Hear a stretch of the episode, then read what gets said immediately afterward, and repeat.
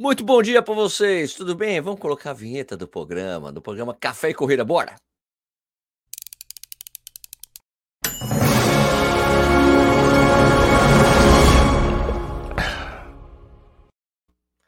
Bom dia de novo, meu nome é Sérgio Rocha. Hoje é terça-feira, não, hoje é quarta. Hoje é, eu tô perdido no tempo. Hoje é quarta-feira, dia 31 de agosto de 2022, edição do número 13 do programa Café e Corrida, uma live que eu faço de segunda a sexta no YouTube, sai no Twitter, vai no Twitch, tudo às 6 horas da manhã, tá? A intenção é de deixar vocês bem informados com corrida, dar opinião, dar conteúdo, coisa bacana, coisa pra você aprender, dicas e um monte de coisas. Esse programa também vira podcast, né? Ele eh, vira podcast depois que essa live vai. Quando ela termina, pra, eu subo essa live lá pro, é, pro Anchor, aí vai pro Spotify, vai pro Deezer. O Spotify, aliás, vai em áudio e vídeo e tal. Né? Então, se você está assistindo ou ouvindo isso depois da gente ter feito a live, muitíssimo obrigado pela sua audiência. Aliás, muito bom dia para todo mundo que está aqui com a gente, né? Obrigado por vocês estarem aqui com nós. Nós não, é, nós não somos o único louco a acordar cedinho para fazer as coisas, né? Ou porque por necessidade também, pela maioria das pessoas, de acordar esse horário, né? Às vezes para treinar e tudo mais. Hoje é um programa especial, né? Eu vou fazer, falar com a minha amiga Raquel Cassanharo, falar sobre as três principais lesões que acontecem com os corredores. E eu vou chamar a Raquel, vou colocar aqui na, na tela e para vocês ouvirem também aqui Bom dia, Raquel, tudo bem?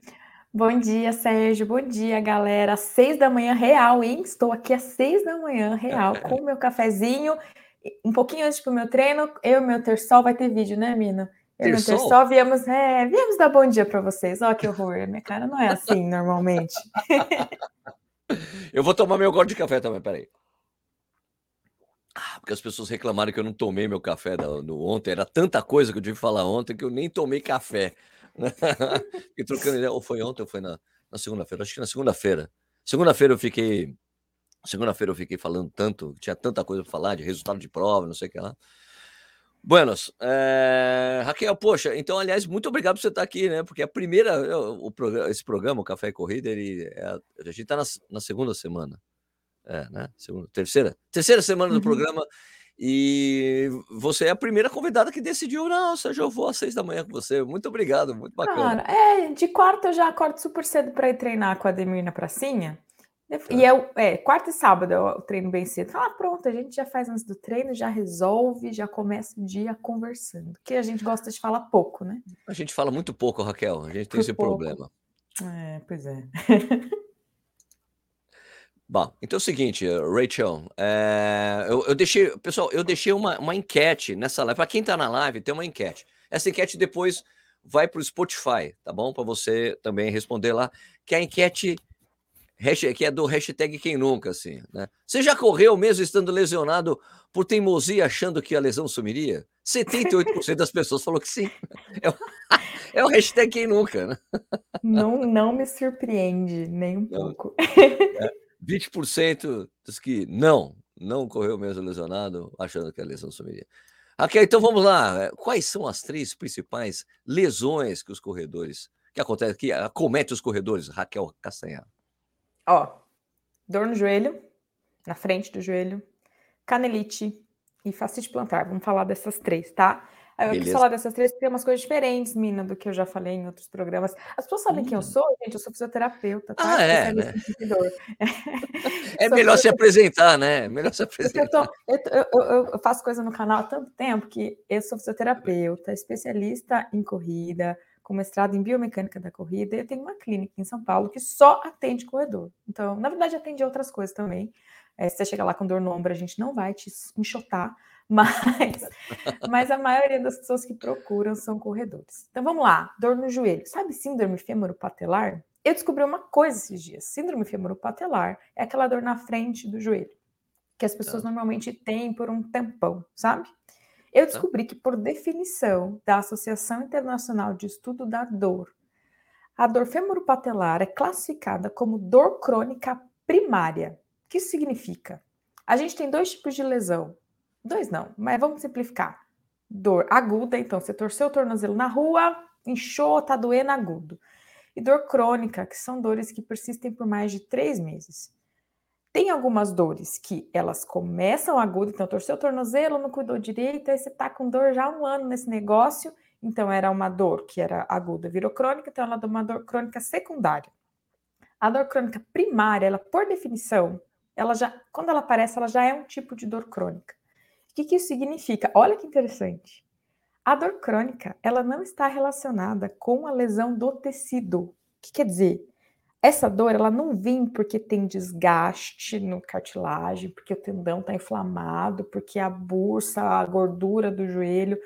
A dor fêmuro-patelar, por definição, é uma dor que não está relacionada com como está inflamado o seu joelho. A dor é o problema em si. Dá para entender isso? A dor, quando a gente torce o tornozelo, ela é um sintoma de uma lesão, certo? De uma lesão tá. ali no ligamento. Sim. A dor crônica primária, ela, a dor ela já não é um sintoma de algo, ela é o problema em si. A dor é o problema. Porque o nosso. É, ah. olha que interessante. A, aquela dor ela não é já um, um sintoma de quanto está machucado. Porque no entorse tornozelo, quanto mais se lesiona o ligamento, mais vai doer. Quanto mais está inchado, mais vai doer. Então a dor ela é proporcional ao tamanho da lesão, certo? Certo. Na dor femoropatelar, não. A dor não é proporcional a quanto há de desgaste na cartilagem, o quanto o tendão está inflamado. E, aliás, pode não ter nada disso você continuar com dor. Porque o problema é a dor. A doença é a dor e não a inflamação. Não é muito interessante? Ah, que doideira. Porque a gente. É, o nosso cérebro, dor é uma coisa muito. É, dor é uma interpretação do cérebro. Dor, o nosso cérebro produz dor quando a gente se sente ameaçado. Então, a dor, ela não é um bom termômetro de quanto está machucado. Quer ver? Eu posso cortar o meu dedinho aqui no papel agora, que é aquele cortinho merreca, né? Aquilo ali não é Sim. nada. E que negócio dói que é o inferno. Você vai ficar com dor o dia inteiro, você vai pôr a mão na água e ficar, ai, meu dedinho. E a dor fica de nada. Né? Então, é uma lesão pequenininha e uma dor enorme. Se a gente estiver numa situação de uma catástrofe, sei lá, a gente tá num assalto, vou usar uma coisa horrorosa, a gente tá num assalto e alguém dá um tiro na nossa perna, mas a gente tem que correr para salvar o nosso filho. A gente não vai sentir o tiro, não vai sentir. Não vai, não vai. Então, é uma dor, é uma lesão enorme com zero dor. Isso é muito interessante da gente entender. A dor, ela não é sempre proporcional ao tamanho da lesão. Então, muitos casos não tem lesão grande e a gente está morrendo de dor. E isso não é lesão psicológica, não tem nada a ver, isso é dor. Dor ah. funciona assim. A dor é uma interpretação. Se a gente se sente, e, e depende do que a gente está vivendo no momento que a gente está sentindo. Então, se o nosso cérebro, por alguma razão, se sente ameaçado, a dor vai ser enorme, mesmo que a lesão seja muito pequenininha. Então, alguém que ouviu de um profissional da saúde, ah, o seu joelho está osso com osso, essa pessoa vai estar tá tão assustada que o cérebro dela vai produzir uma dor enorme. Sim. Porque sim, vai sim. entender que é uma ameaça enorme, sendo que às vezes nem é. Então, isso é muito interessante. A dor femoral. Só então vamos fechar tá. a dor femoropatelar, tá. senão não dá tempo de ir para as outras. Sim, sim. A dor femoropatelar, o problema principal é a dor. O que, que isso significa, então, Raquel? Que não adianta você ficar fazendo equipamento para tratar a lesão lá no joelho, porque não, não tem. Ou ela não é tão relevante. Não... A, o último consenso de tratamento para essa lesão fala assim: recursos eletro, de eletro, sabe? Choquinho, quentinho, biriri, biriri, não são recomendados. Uau. Porque, porque a questão é outra coisa. Tá. Por exemplo, na facete a gente já pode usar. Mas como no joelho a dor é o problema em si, não a lesão no tecido, a gente tem que tratar a dor aqui. Como que a gente trata a dor aqui? Aqui as pessoas não estão me ouvindo, né? Eu tô apontando é, não, é, cabeça. A dor na cabeça. é, gente, a dor não é psicológica, tá? É que a dor é um processamento que acontece centralmente aqui no cérebro. Sim, sim, sim. Como é que a gente trata, então? Primeiro com educação sobre dor, que é entender isso, que você está morrendo de dor não significa que seu joelho está osso com osso, que você nunca vai conseguir correr. Você tem que entender esse processamento de dor. Segundo ponto é exposição gradativa à carga é a gente aprender a ir expondo o joelho gradativamente à carga para o cérebro parar de achar que correr ou colocar qualquer carga é uma ameaça.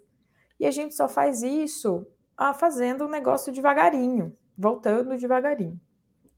O terceiro ponto é lidar com essas questões comportamentais que pioram a dor. Então, é isso. Se a pessoa está apavorada, achando que não pode mais agachar, que não pode mais pular, que vai morrer, que não pode subir escada, tudo isso piora a dor.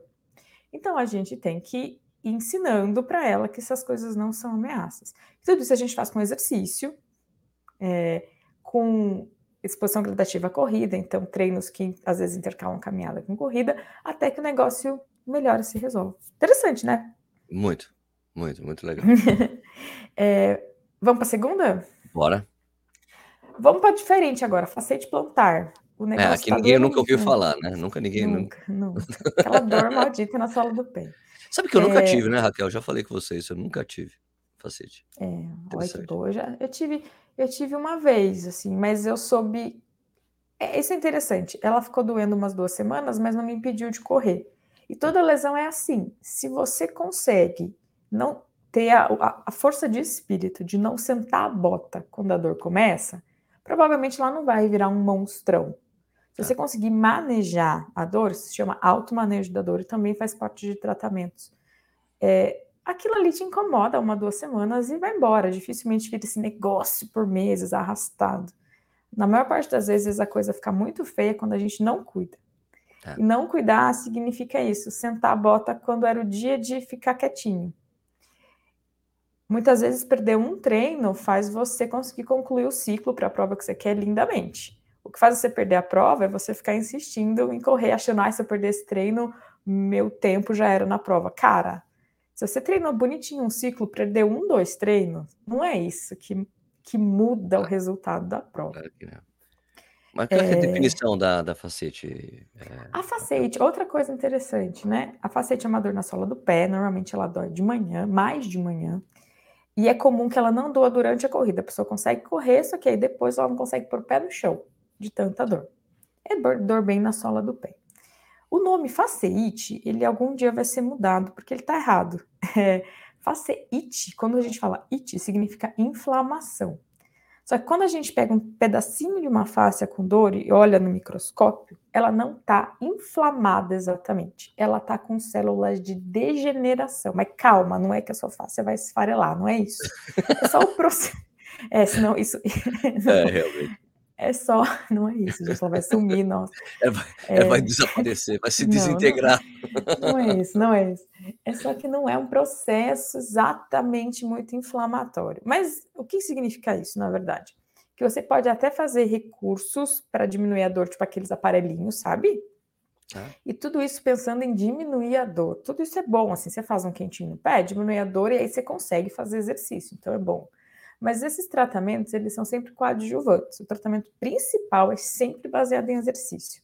Então, toda vez que a gente usa alguma coisa externa, palmilha, equipamento, alguma bandagem, tudo isso é útil sim, porque se a pessoa está morrendo de dor, ela não consegue fazer exercício, então essas coisas vêm para diminuir a dor e a gente conseguir fazer exercício, botar a pessoa para correr devagarinho, mas são sempre secundários. Usar só isso, só essas coisas que você coloca e não faz, fazer exercício, colocar palmilha, equipamento, não adianta.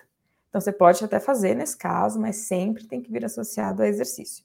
Aí tem vídeo no canal de exercício para o pé que você odeia, acha um saco, porque eles são chatos pra caceta mesmo, tá? É, é, exercícios pro pé são chatos, assim como, sei lá, fazer musculação na academia é chato. É, mas tem que fortalecer o pé. Então tem vídeo lá no canal. Eu tenho um canal agora, você viu, Mino? Vi, tá muito bacana. Tem um vídeo também lá de fortalecer o pé. Mas ai, não quero, Raquel, muito chato, realmente chato. É, você pode correr um pouquinho descalço regularmente, tipo 5 minutos, 10 minutos. Isso fortalece o pé também. Andar descalço em casa é uma coisa que também ajuda a fortalecer o pé. Mas eu vou te dar a dica de como fazer esses exercícios para o pé, que são o melhor tratamento para facete, serem menos chatos. Tem uma coisa que chama empilhamento de hábito. É assim: Toda vez que a gente tem que decidir fazer uma coisa, é a treta. Tipo, ah, eu tenho que fazer exercício para o pé. Só de você ter o ato de você parar e decidir, a gente já não vai fazer. A gente tem que fazer meio no automático. O que, que a gente faz no automático? Escovar o dente. Bom, pelo menos eu escovo o dente já no automático. Você acorda de manhã, vai lá, escova o dente. Não precisa decidir, ah, eu tenho que escovar o dente. Uma coisa tão da sua rotina que você não decide mais. Então, a gente gasta menos energia em escovar o dente do que decidindo, ah, eu tenho que fazer exercício para o pé. O que, que você faz? Você empilha o exercício para o pé num hábito que já é estabelecido, tipo escovar o dente. Então, você vai escovar o dente, você senta lá na privada e faz o de puxar. Aí você tá em pé, enxaguando a boca, faz o que levanta o pé. Pronto, acabou. Entendeu? Ah, legal, bom. E, e isso vale para várias outras coisas que a pessoa tem dificuldade. Então, sei lá, você nunca lembra de tomar o remédio. Bota dentro de um hábito já estabelecido, entendeu? É, você quer aprender a ler, conseguir ler mais, então bota num momento, sei lá, sempre toma café. Então tenta empilhar esse hábito assim. Interessante, né? Show, show. Sobre bolinha, né, para fáscia, é um outro que todo mundo que tem fascite pensa, ah, vou fazer bolinha, aquela que massageia gelo. Pode fazer, mas, de novo, não é o tratamento principal, só vai aliviar a dor para você conseguir fazer o tratamento principal, que é fortalecer o pé. A bolinha, e aí é controverso, né? Quem não me conhece já vai aprender, que eu sempre vejo com coisas que são controversas. É, a bolinha, ela não solta a fáscia. Não, é, esse termo liberação miofascial, ele também um dia vai mudar. Por quê? A liberação miofascial, ela é útil sim, porque ela diminui a dor, ela traz conforto, ela diminui a dor muscular, então ela é super útil, mas ela não libera a fáscia, não é por esse mecanismo que ela age porque a face para ser liberada precisa sofrer uma força enorme. Por exemplo, tem um estudo com cadáveres mostrando que para deformar a face do pé em 1%, a gente tem que aplicar uma força de 300 quilos. Ave Maria. É, e da, a face da perna, da lateral, 900 quilos. Então, é, eu não estou dizendo que é inútil, é útil, mas não pelos mecanismos que a gente acredita. E, aliás, isso é muito comum na fisioterapia. Tem um monte de coisa que funciona e depois de um tempo a gente descobre que ela funciona não pelo mecanismo que a gente acreditava. Por exemplo, na síndrome femoropatelar, é, a gente corrigia o valgo dinâmico. O valgo dinâmico é aquele negócio que o joelho cai para dentro. Corrigia como se não houvesse amanhã, aquele negócio é tipo capeta. Você vê isso, você tem que exorcizar o pobre do joelho da pessoa. E como é que se corrige o valgo dinâmico? Com exercício. Aí a gente descobriu é, recentemente que, na verdade, o que funciona é você botar o joelho para se mexer e não exatamente corrigir o valgo dinâmico. Qualquer exercício que você faça vai melhorar a dor. Não é exatamente a correção. Olha que legal, tem, tinha, é, o síndrome patelar tem os músculos da moda, vocês já devem ter ouvido. Primeiro tinha que fortalecer o VMO, já ouviu falar isso? Vasto medial oblíquo. Aí depois glúteo médio. Aí agora, isso tudo, gente, é besteira. Na verdade, você tem que botar o joelho para se mexer. Tem um estudo de um grupo de brasileiros que mostrou que um grupo fortaleceu o quadril, que é glúteo médio, que é o famosão. Ah, tem que fortalecer quadril. Fortaleceu o glúteo médio. E o outro grupo fortaleceu o adutor, que era considerado um músculo assim, ah, você não pode fazer adutor, que o adutor piora o valgo dinâmico. Os dois grupos melhoraram igual. Ai, então, fortalece. É, fortale... E é um, um ensaio clínico controlado, aleatorizado, é um ótimo estudo. Então, assim, pouco importa o que você está fazendo. Você tem que se mexer. Tá. Não importa qual músculo, não importa se você está corrigindo o valgo dinâmico ou não, você tem só que se mexer. Vamos para a última, que tem treino. Vamos para a última. Vamos lá. Can canelite. canelite. O, é, outra complicada. O nome, o nome chique da canelite é síndrome do estresse tibial medial. Medial significa a parte de dentro. Então, deixa eu mostrar aqui. Deixa eu ver se aparece. Não vai aparecer. Não vai medial aparecer é e as pessoas de que estão escutando não vão conseguir. É, medial, é, medial é a parte de dentro da canela, não de fora. Então, se está doendo a parte de fora da canela, não é canelite, por definição. Canelite é medial. Pode ser outra coisa, pode ser uma dor do lado de fora, pode ser uma dor no tibial anterior, pode ser uma fratura por estresse, tem que olhar. Canelite é uma das poucas coisas que, que é bom fazer exame de imagem. O exame de imagem ele é indicado quando ele muda o rumo do tratamento. Por exemplo, se você chega com uma dor na lateral do joelho, que é claramente uma síndrome da banda tibial, não tem como ser outra coisa. Para que você fazer um exame? Você já sabe o que, que é. Ah, tem que ver. Não, não tem que ver. Exame demais é ruim, gente. Não dá tempo de eu explicar, mas confia em mim. É, e não em mim, né? É científico. Tem um movimento hoje mundial, chama movimento Choosing Wisely, que é escolha sabiamente, que é para de fazer tanto exame. Faz exame quando é preciso. Então, o exame é bom quando ele muda os rumos da conduta. Para canelite, é, se for canelite, dá para tratar continuando os treinos, só diminuindo. Se for fratura por estresse, não dá, tem que parar. Por isso que é bom ver. Às vezes, numa dor muito intensa, já pode ter uma fratura por estresse, então a gente tem que dar um tempo mesmo para o osso ter tempo de cicatrizar. Então, ah. na fratura por estresse, a dor realmente vem de uma lesão, diferente do joelho. Olha que interessante. E a dor normalmente é proporcional ao tamanho da fratura. Normalmente quem está morrendo de dor está com fratura. Normalmente, quem está com dor baixa é canelite. Então, uma dor muito intensa é bom ir no médico e, se ele achar adequado, fazer uma ressonância, um exame de imagem. Não aparece no raio-x. Não adianta fazer raio-x. Então, não adianta num pronto-socorro. É. Aparece só na ressonância. Porque a fratura por estresse, ela não faz traço de fratura. Traço de fratura é quando criança quebra o braço, você faz o raio-x e tem uma, uma, uma, linha assim, né? Sim. A fratura por estresse não faz linha. Então, a, a, a a, o raio-x não vê. A fratura por estresse é um processo inflamatório, vamos dizer assim, também não é inflamatório, também é degeneração, é, que vai entrando no osso. Então você não vê na ressonância quando tá tem esse processo, a ressonância ela brilha, por isso que você consegue ver. Ah. Na canelite, se você está com dor baixa, dá para seguir correndo, e toda lesão é assim. É, porque corredor, quando tem que ficar 100% sem correr, fica um pouco biruta. Então eu. Só um pouquinho. Só um pouquinho eu tento evitar. Então, sempre que dá, a gente mantém algum tipo de corrida, e isso é bom até. Ficar totalmente parado, às vezes mais enrosca o tratamento do que ajuda, mas isso vai depender do tamanho da dor. Se a dor estiver acima de nota 6, assim, numa escala de 0 a 10, 0 nenhuma dor, 10 a pior dor do mundo. Acima de 6, 7, às vezes tem que parar. E, gente, parar às vezes uma semana, duas, não é um mês. Fica tranquilo. É, se a dor está mais baixa, a gente consegue diminuir o treino, conversando junto com o treinador e ir tratando as duas coisas juntas, enquanto corre.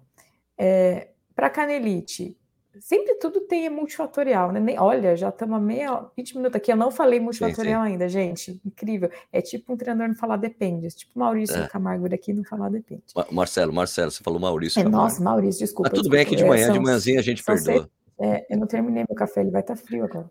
hum, tá horroroso. É, me perdi por esse café. Toda lesão, aqui, gente, eu tô falando das partes só mecânicas, mas toda lesão tem muita coisa envolvida.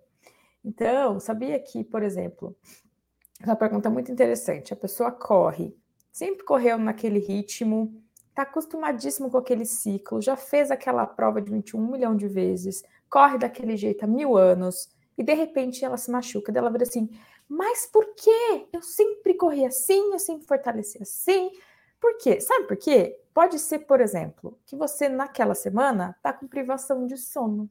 Privação de sono é uma coisa que faz você, seu corpo aguentar menos carga do que está acostumado.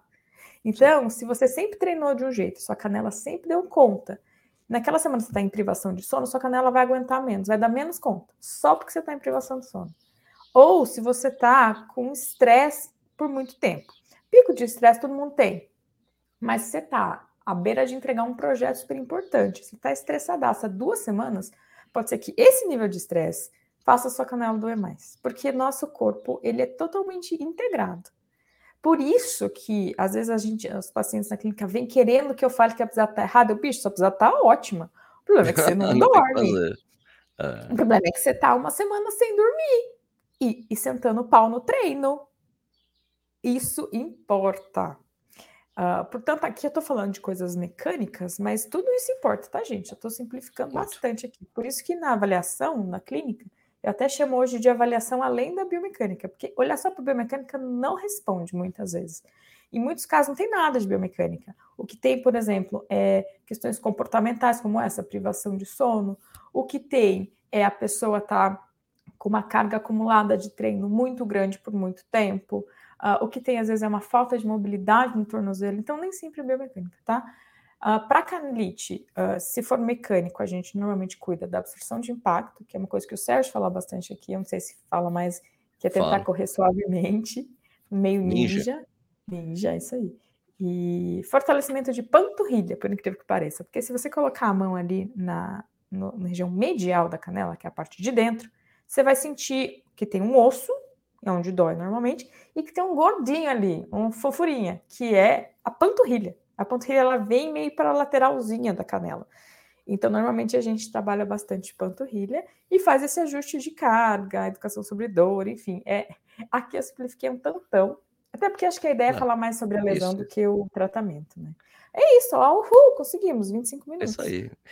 É, pessoal, para quem quer conversar mais com a Raquel, é, ou perguntar coisa, ou se consultar com a Raquel, fazer marcar uma consulta com a Raquel, tem Tá tudo na descrição desse vídeo, na descrição do podcast. Então, é Raquel, é né, Raquel? Isso, ou site, BR, e, e, é, ponto .br, e tem o Instagram também, que é arroba Raquel Castanharo. É, antes de fechar aqui, antes de falar tchau para Raquel, só, só lembrar vocês que do domingo corro a Uphill, fazer os 42 km da Uphill, que eu fiz em 2013, vou fazer de novo agora.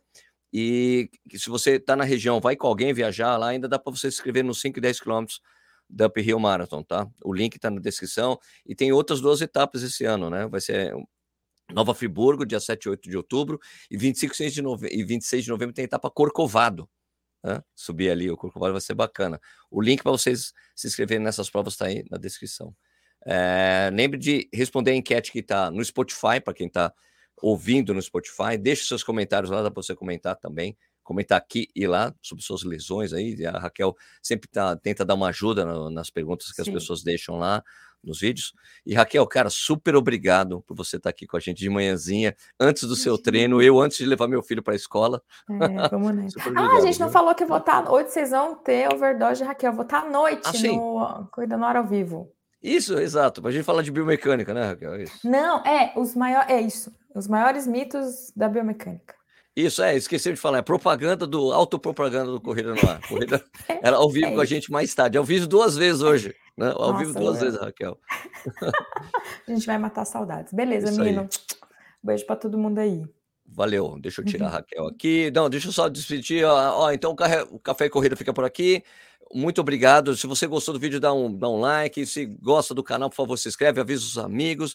A gente se vê amanhã, pontualmente às 6 horas da manhã. Vamos fechar aqui com a, com a vinheta de encerramento do Café Corrida. Muito obrigado, galera. Até amanhã.